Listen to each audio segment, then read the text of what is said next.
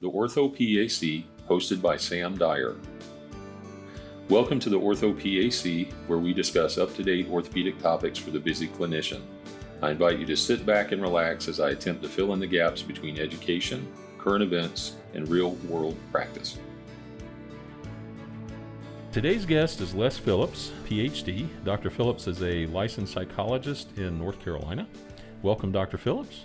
Thank you. Glad to be here. Glad to have you. Then I'm going to segue over to energy psychology. Just a few breaths can really make a lot of difference. One of the, the fellows I would recommend to your as a resource person to your listeners, if they're so inclined, is a, a neuroscientist named Andrew Huberman, H U B E R M A N.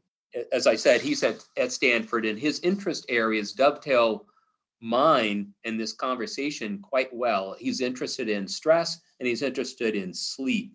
And so, in the stress part, uh, what they do is they bring volunteers into their lab and they have them wear virtual reality goggles and then they scare the mess out of them with whatever that person is afraid of. So if you're afraid of white sharks, you're wearing virtual reality monitor goggles that make you think you're swimming with white sharks, not in a cage swimming right towards you with their huge teeth bared. And then he monitors you, your heart rate and blood pressure and sweat response and all these other metrics of, of arousal and fear while you're doing that. And then he has you do different means of quickly calming the nervous system and he compares them and their effectiveness, kind of like a battle of the bands.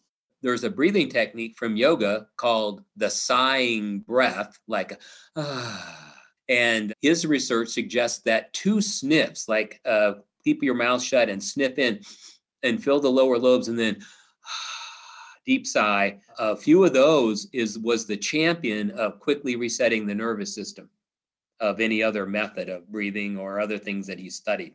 Mm-hmm. So uh, that's a good one, and it doesn't require a bunch of time, and it tends to work well for a lot of things. I'll have to keep that in mind the next time I'm swimming with sharks. well, Dr. Phillips, uh, energy psychology. Please, sir, tell us about that. Yeah, so energy psychology is a sort of a newer branch of psychology that's developed clinically over the last maybe 20 years or so. Still, with that being said, a lot of people have not heard of it, but most people have heard of energy medicine or energy medicine treatment methods. And so, again, you're well trained in this, and you know that the human body is both electrical and chemical. And so, in Western medicine, we tend to be more focused on getting the right chemical or the right molecule. So, if we can get the right molecule for the COVID 19 virus, we can beat it. So, we're working on you know developing a, a vaccine or multiple vaccines for it many other medical traditions across the world focus more on the electricity in the body. Traditional Chinese medicine and the medicine of South Asia, so called Ayurvedic medicine, are good examples of that, in which they're very interested in the electricity in the body. Their theory of cure and illness is more focused on that. So, again, your listeners may have heard of this idea of energy rivers flowing through the body, so called chi or ki or prana. And then there's meridians that are the sort of the rivers from which this life force energy flows. Then there are junction boxes for those meridians, if you will, and those tend to be acupuncture points. So acupuncture, acupressure, certain eating traditions, other kinds of Tai Chi, Qigong practices like that are about restoring the flow of vital energy for healing in the body. And so, energy psychology then is a sort of amalgam of that practice with more so called traditional psychological things. So, one of those methods that I use and that has become quite popular is a method called EFT, which stands for the Emotional Freedom Technique, but mostly people refer to it as tapping. And what it involves is tapping on where you would actually probably put some acupuncture needles in the head and face while out loud typically or with a with a therapist talking about the troubling symptoms. So as an example uh, sometimes i'll see people who are involved in in motor vehicle accidents and perhaps they got in into a, a wreck with a, somebody was driving a red car every time they see a red car, their heart goes up to 120 or 150 beats a minute and they feel sweaty and tense and fearful. And so we might use this tapping, we might do a setup in which we said, even though every time I see this red car, I feel this 10 out of 10 tension in my heart, something like that. And then we would go about tapping those acupressure points while the person is repeating that phrase or that reminder to them. And it it's surprisingly effective.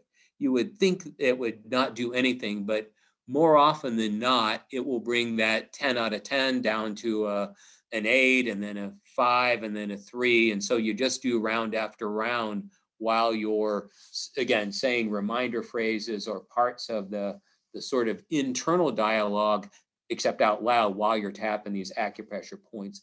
There are other energy psychology methods that are out there, but still kind of based on the idea that the theory of cure is the restoration of the vital energy or electrical flow mm-hmm. in the body. Just fascinating. I wanted to ask you some more. I, I we could talk about this for a while, but for our time sake, I wanted to ask you about some other things. Recently, you put out some short videos on relaxation and calming techniques and I want to make sure our listeners have access to this, and we'll have it later on the podcast, and we'll also include it in some of our other uh, media outlets. But these are great techniques not only for patients, but I think for practitioners as well. What inspired you to create these videos? The videos that came out recently were ones I actually recorded last year, and uh, I didn't get a chance to put them out. I really made them for for you, uh, not you specifically, but my fellow Triangle Orthopedics, Emerge Ortho practitioners and employees, sort of as a as a gift. I, I made them uh, in the holidays, and my intention was to make four weekly ones. And it was in part a celebration of my 20 years with Emerge Ortho and also celebrating 30 years of of clinical practice as a psychologist. I titled them, Would You Take Five Minutes? Because people are all the time telling me, I don't have time for this. I don't have time for that. So I thought, well, gosh, what can you do in five minutes? Do you have five minutes to, to calm yourself down? Do you have five minutes to learn to concentrate better? Do you have five minutes to learn to become a more peaceful person, a more grateful person? Would you take five minutes to learn some health behaviors that would help you be successful with any goals or New Year's resolutions that you set. So I made those and contacted our administration, but last year, but we we had some miscommunication things and we never did get a chance to put them out. So we decided to do it again this year, and we that's where they they put out. And then some people approached me; they really liked them and said, "Would it be okay to just put these out for consumption on on YouTube or some other outlet?" And I thought, well, sure, why not? And I've got to tell the people, you really should look at these and watch them. They're very helpful, helpful for me. I haven't improved my golf game yet, but they have helped me to relax, especially with that guy that comes in at 725. And I hope everybody has time to take a look at these. They're they're really good. And uh, I appreciate you giving that to us Thank for you. president. I, I thought they were just for me, but you know, that's just me. you kindly regifted them on to other folks as well. Spoken like a great psychologist. Thank you for that. We could go on and on. This is fascinating for me, but for time's sake and our episodes, you've given us a lot of references, resources for further reading or videos or what have you. Do you have any other recommendations for people that might be interested more in this? And is there anything else you'd like to share? Since since most of my work is is with pain, I think it's helpful to have a, a common understanding of pain.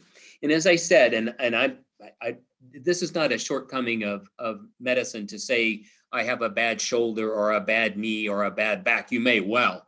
And certainly we can use imaging technology and prove that. But as I said a while ago, when the pain persists, it's more complicated than that. And it makes it harder to make the pain go away by only repairing that joint or that segment of the spine. And so if you can broaden your understanding of pain, that's very helpful. And one of the best ways that I know to do that is to get some other training. I always tell people, I'm from Missouri, it's the show me state. So don't believe what I say. Research it on your own, show yourself. But there's a really good, easy little TED talk to listen to. And if your if your readers are familiar, TED, TED stands for Technology, Entertainment, and Design. And these are somewhere between 10 and 20 minute talks by world experts on a variety of topics. A few of those have been devoted to pain. And there's one I always recommend, and it's by an Australian pain researcher named Lorimer Moseley, M O S E L E Y. And Moseley started out his career as a physical therapist, practiced for several years, went back to school, got a PhD in neuroscience with a special interest in pain. He's hilarious. He's an Aussie. He could do stand up comedy. And he tells a wonderful, hilarious story, and you wouldn't think so, about being bit by the second most venomous snake in the world while he was out in the bush. But he uses it to illustrate the nature of pain and the brain based nature of pain really well. Learning and hearing about him and about that way of thinking about the pain as a brain based phenomena to me is very empowering because then it puts a little bit more in the driver's seat as far as things that I can do. And it helps me to understand things like when I'm really engrossed in something, often the pain takes a, a, a back burner a little bit. But when my full attention's on it, it's markedly worse.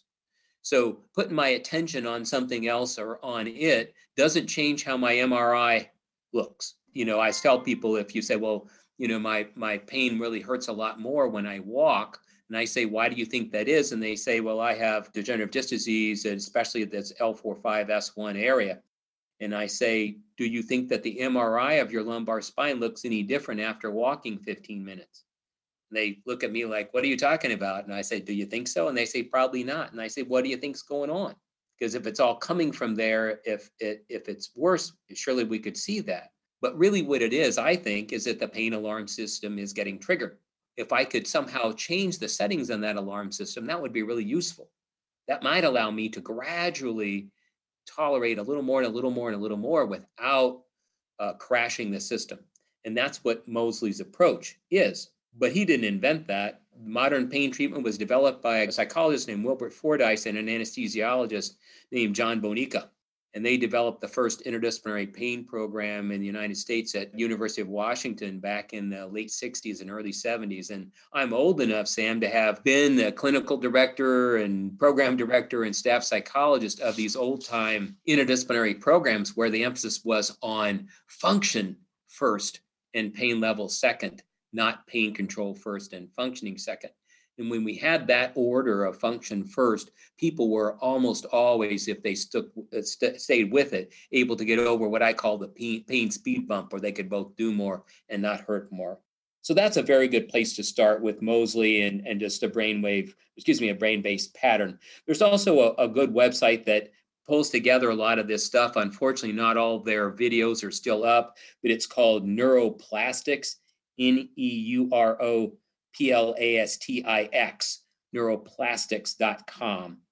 And it has a tremendous treasure trove of information about pain and uh, different psychological and other approaches to understanding it and treating it. Very comprehensive. And then, if you're interested in hypnosis, there's a lot of resources out there. Again, back to Dr. Spiegel, there's a, a, an institute called the American Society of Clinical Hypnosis, and you can look that up and find providers. The National Guild of Hypnotists also has a lot of good information as far as specific interest in hypnosis per se. And then the mindfulness based stress reduction is available through both uh, Duke Center for Integrative Medicine and through UNC, as well as some other private providers. And most of that's available online now. I did the instructor training track at, at the Center for Integrative Medicine, I think in 2007 or 8 or something like that. And I found it to be very helpful, and I could certainly recommend that. But there are many other good good programs around as well. Great stuff. Dr. Phillips, thank you so much for being with us today. I know people are going to benefit from this,